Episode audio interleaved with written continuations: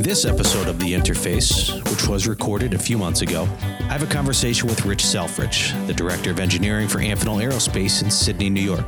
Ritch has worked his way up the engineering ladder over the course of his 30 years with Amphenol. We talk about his journey from growing up in Vermont to college at Virginia Tech and finally to Amphenol. And along the way, we go through all sorts of stories, including the time he electrocuted himself, all in an attempt to win business. This is the interface.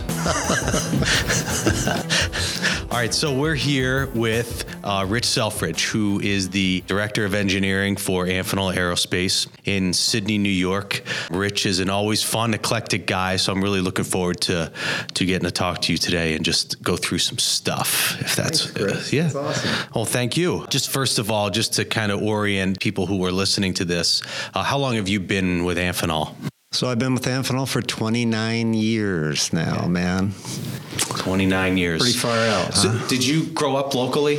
I did not. So, where did you grow up? I actually What's your grew up background? in Vermont. Oh, okay. Yep, up in northern Vermont and South Burlington, Vermont. Really loved uh, hanging out up there, the Green Mountains, the Adirondacks, Lake Champlain. It's a beautiful place, man. So, what was Ritch Selfridge like, or Richie Selfridge, or whatever you were called?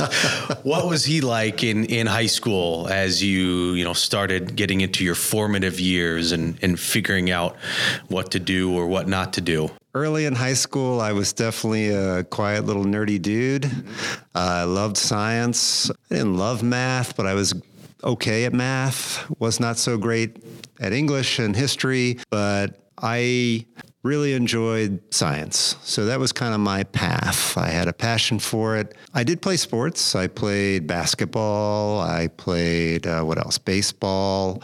So early on, that was kind of my gig. A nerd who played some sports. So, a nerd jock, a jock nerd. Jock, yeah, but less on the jock, more on the nerd.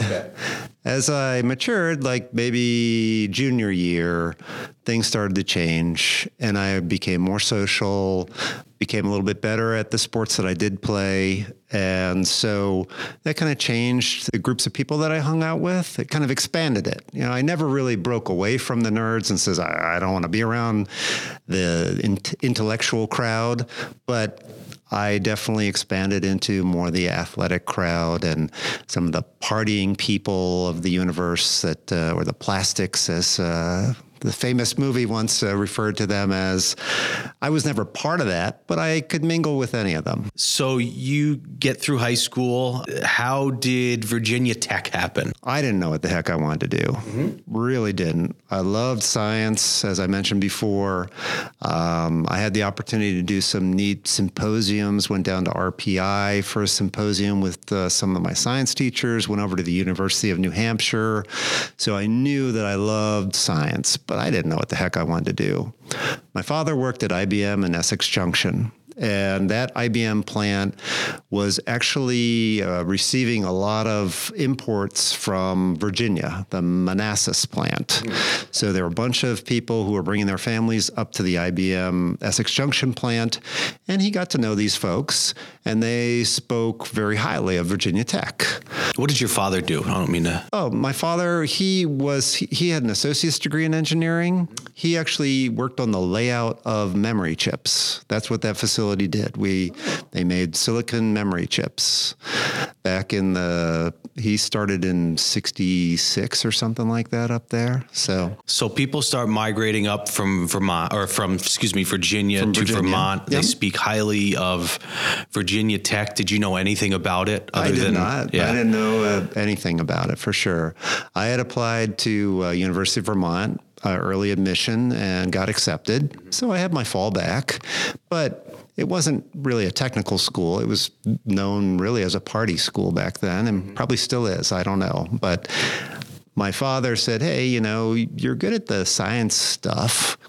If you don't know what you want to do, why don't you at least pursue science, and let's look at Virginia Tech. It was actually a lot less expensive to go to Virginia Tech than stay in state in Vermont at University of Vermont. Yeah. So you get to Virginia Tech, and your major is what? Biology. Biology. Biology. Of course. Yes. Okay. So how did that come? Just just science. Biology is one of the, you know, more popular, well-known subjects in science, and so you just migrated to that. Yeah, and I was strong with memorization. I was really good at that, and a lot of biology is memorization. So that's where I started with the thought that I would get into biomedical uh, engineering, biomechanical engineering, artificial hearts, uh, prosthetics, artificial limbs, all that kind of cool stuff. Yeah. That's what I was excited about, but I didn't go for the engineering until I got there and I started on my biology path and I made, met this great professor. He let me into his class, even though it was an engineering, it was like a junior level engineering class. And I think this was my sophomore year. He had invented the, um, the first infant respirator or something like that. It was, he had prematurely born sons. And so he saw this opportunity that the, the uh, hospitals didn't know how to deal with those well. So he developed this technology and he was a really cool guy very sharp guy. Almost like an early mentor, I guess. He was like an early mentor. He actually, so I told him what my desire was, and that's why he let me in the class. What was it? It was this whole biomechanical thing. Okay. That's what my passion was, or what I thought I wanted to do with my life. And he said, okay, well, you know, approaching it from the biology side, you're not going to get there. He didn't see a clear path for that. He stated, you know, you really need to have to do prosthetics and bioengineering, biomechanical engineering. You really want the mechanical engineering degree. That's what you want first and foremost. And the mechanical engineering type folks would work with um, doctors and whatnot to develop these devices. So he conveyed onto me that I really need to make that that change. So I went to the dean of engineering and he wasn't stoked to let me in. Why is that? Why do you think that? Well, I think because they're pretty exclusive at Virginia Tech. Because it's an engineering, it's known as an engineering known school. Known as an engineering school, absolutely. And while I, I did get on the dean's list in my first year, um, it was all in biology courses. Um, but thanks to this this guy, this advisor, Dr. Leon Arp, I think was his name. He put in a good word for me and was able to help to get me into mechanical engineering. They were trying to actually shoehorn me into this other major of uh, ESM, engineering, science, and mechanics, or something like that, or materials. And he said, uh, my advisor said that that's not going to get you where you want to go. So you really need to go in mechanical engineering. How quickly did you go, oh, yeah, this is, I like this? I don't know that I really went. Oh yeah, I like this. To be honest okay. with you, okay, no, that's was, that's fine was, too. There was some heavy lifting, man. It was it was definitely tough. Thermodynamics, uh, some heavy duty um, calculus kind of stuff. It definitely wasn't easy. My my passion is for solving problems, and these tools that you learn in school help you to solve the problems for sure. But they definitely are not trivial to pick up. As you you finish, all right, and you graduate, you get your your bachelor's degree. What what happens next? My father made me aware of an opening at IBM. Um, it wasn't in engineering; it was more on the manufacturing side. So I took that job. It was actually a second shift job out wearing a bunny suit in a silicon manufacturing facility but it wasn't getting me any closer to becoming an engineer. So I was still hunting for that engineering position. And I had a buddy that I graduated from high school with who had worked at a small company in Shelburne, Vermont. At that time, they were called Joslin Defense Systems. So I interviewed there and they weren't sure about whether I had the right stuff. Yeah. But um, they showed me a bunch of problems, and I took the initiative. I said, "Hey, you know, I'm having a tough time finding a job." I'm just going to write up a bunch of different things that I think might solve their problems. But these guys, their their big claim to fame was refurbishing A6 pylons weirdly enough, they had bought from Danbury, Connecticut, Amphenol, a RF switch line that uh, was electromagnetic switches for RF frequencies, radio frequencies. That really got you into this industry in a sense. Yes, Right, yes. And, and Viola, Yeah. here we are. Yeah. And I was a user of interconnects. So that was the really cool thing that I had seen how awesome they are and how awful they are. So I had that appreciation for the spectrum of interconnect technology. Yes, the whole gamut. The whole gamut. Yep. So you're there for a little bit of time, and then I'm assuming, just based in my mind as I'm thinking you through your timing here, Yeah. it must not have been long before somehow wasn't. you got hooked up with Amphenol. It wasn't. So I got a call from a head headhunter. Said, "Hey, Fortune 500 company, uh, Amphenol down in Sydney. Man, And you're this would be thinking, I finally get to get to. Australia. Yeah, right. I couldn't afford it after college, and now I'm going. This I'm is great. I'm going, to work. I'm there going. and live there. Oh, wait, it's with an I? So I had this long hair, man. I had long bleached blonde hair. Came down from my interview. So, so you come Cut to my Sydney. hair. I was had short hair then. So, did they make you, or No, you just did just it on made your the own? decision. Okay. Yeah. So, what did you start doing when you first got here, uh, as far as work work goes? So my first job was to be the liaison, technical liaison to uh, the Department of Energy accounts. That was my gig. I was taken over for a guy named Hugh Carney, who was a legend here, and I worked with a guy named Joe Becker. Yeah, I remember Joe. Joe Yeah. was quite the character Yeah. in marketing. That's when I started traveling. So Joe would take me on these uh, jaunts out to Albuquerque and uh, Kansas City. And that was a really cool experience because Joe had all this cool knowledge and he shared all these great stories of how, of his probably he was probably already here 30 years at that time. So he had all this great history. And then I got to be around these incredibly intelligent intellectuals at Department of Energy. Um, I get to make some presentations. We worked on this whole new, it was a combination filter, lightning arrestor, um, hermetic connector, uh, the MC4078 or something crazy like that. I know I could say anything and you'd go, "Mhm, yeah.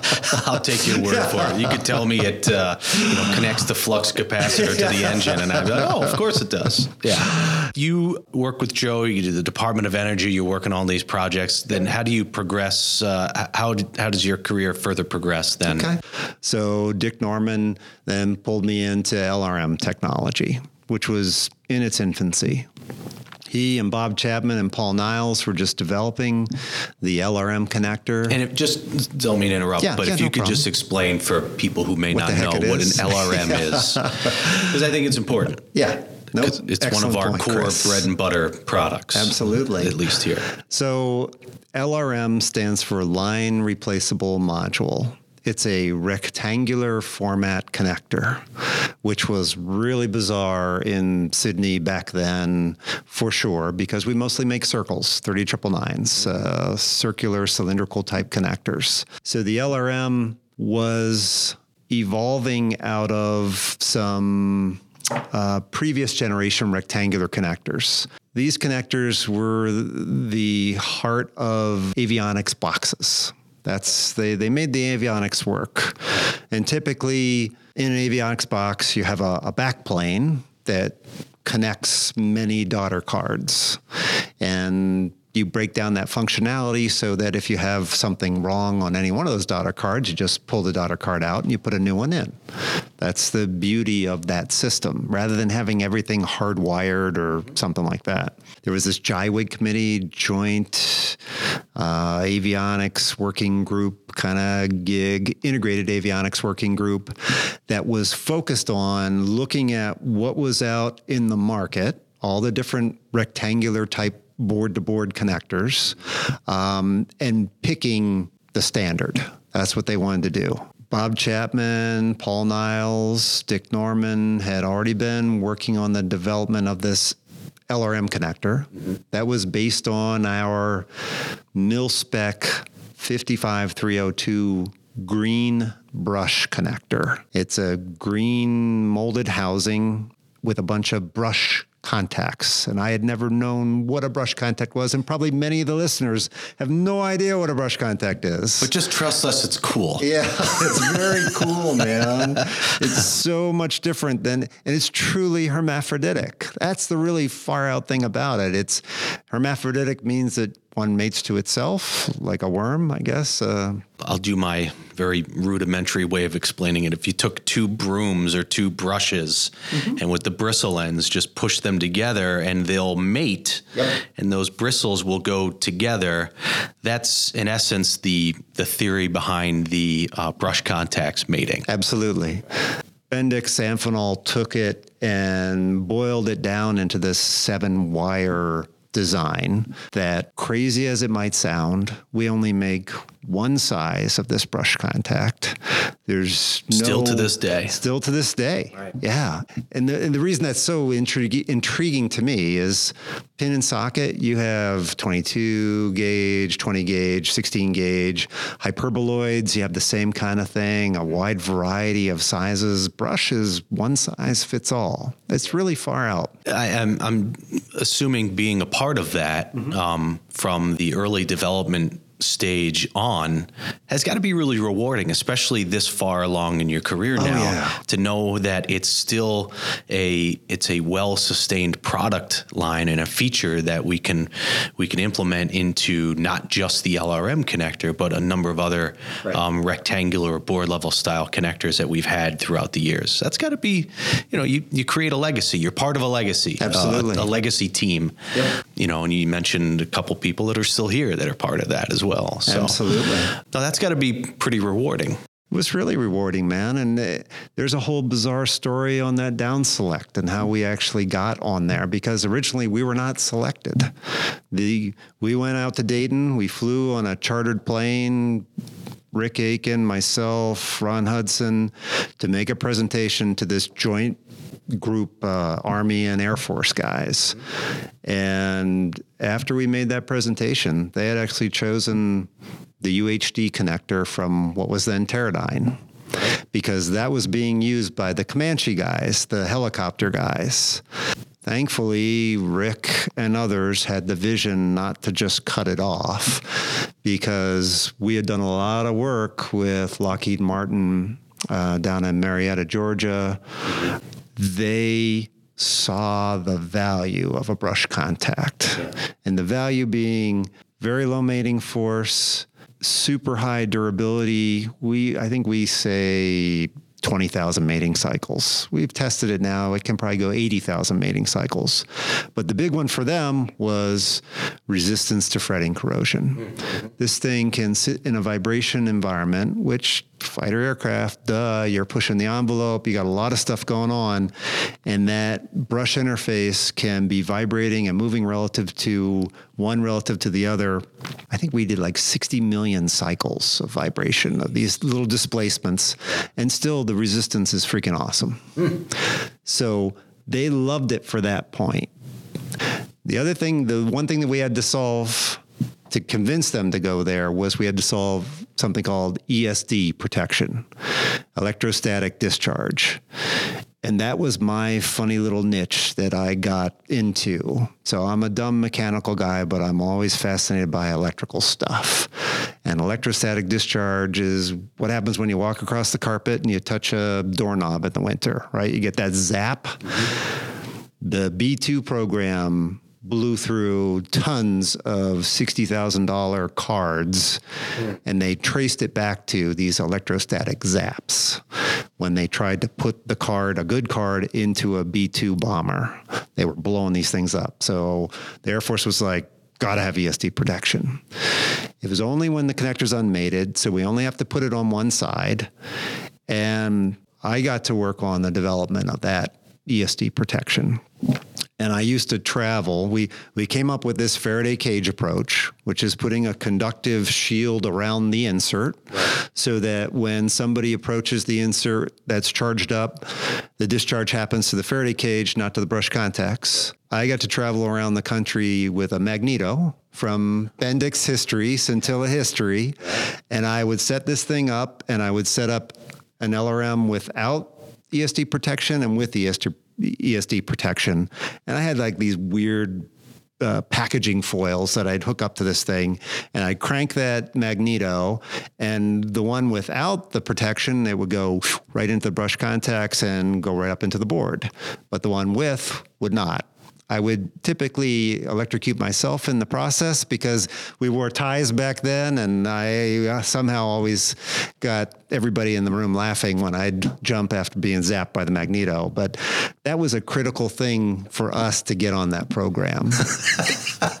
so crazy stuff. I'm rambling. I'm sorry. Yeah, no, no, that's that's what I wanted you to do. No pain, no gain, right? no pain, no sale. There you go. There yeah. you go. So that's no, that's great. I mean, those are the those are the stories that in, that enrich the history of this place. So, I mean, you're literally taking historical items that we now display in our museum here right. in the lobby in Sidney, New York, and using that in a in a pitch, an engineering product pitch, yep. to prove the point of how this design is going to solve your problem. Right. And now you're the guy who holds the mantle of of leading the design engineering team into the future. Right on. What, what, does that like? Describe how that feels for you. Oh, it's awesome. Yeah. It's really awesome, man. It's is it challenging at times? Absolutely. Everything is. But the opportunities to really just push the envelope and make great things happen and work with so many intelligent people. I see so much excitement from the young folks and the more mature folks in the organization. I am super stoked about our evolution into intelligent interconnects. Uh, the stuff that we're doing in the high speed group, where we're not just depending on passive structures, just mechanical structures to move electricity from one place to another, uh, or electromagnetic energy from one place to another, is just phenomenal and it's all based on you know leveraging the technology of sensors and um, computational analysis of what those sensors are are doing in the system to maximize the efficiency and um, make amazing things happen. What are some of the the challenges that you see in your in your current role? The the big challenge for us is kind of transitioning from a mechanically led organization to more of a electrically led organization. Mm. So to to think maybe with an electrical mindset more than just a mechanical mindset. That's a piece of it. The other big challenge that we have is the type of product that we make. We don't obsolete anything. And this big, wonderful push that we felt with the economy uh, and the military market being very hot right now is driving a lot of demand for legacy products that we haven't made in a long time. Yeah. So that creates another opportunity for us probably the biggest challenge that I have is I, I have this interesting dichotomy of, of, a bunch of very young engineers that are full of great ideas, but don't have much of a history in interconnect technology. And then I have a mature group who are, I'm going to lose in the next five to 10 years. How to take that knowledge out of that mature crowd and make it available to this younger crowd. We've historically done that by like apprenticeships and whatnot, and it kind of goes from one mine to another. And if if if any of those mines decide to pursue greener pastures or different pastures, we're kind of screwed. Yeah. We lose that knowledge and we have to reinvent it.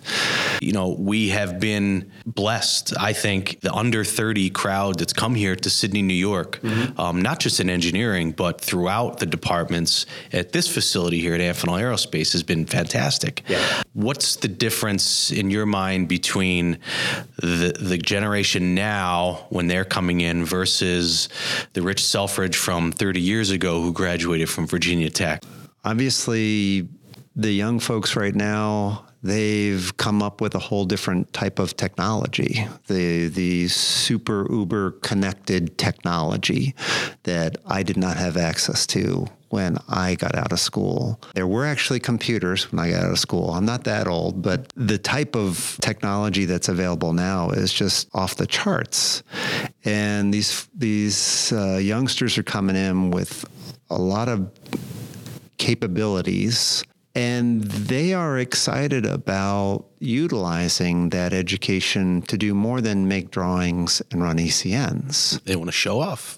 They want to show off. There's some very new, exciting opportunities beyond even these, these intelligent type connectors with sensors and computing technology and processing capability of leveraging new materials and combining new materials to make more advanced connectors utilizing some of this analysis capability, collecting some cool data in our test lab that's uh, state of the art to entice these youngsters and keep them excited about engineering. If you could go back to Burlington, Vermont, and young Ritch Selfridge is you know, just entering his, again, his formative years.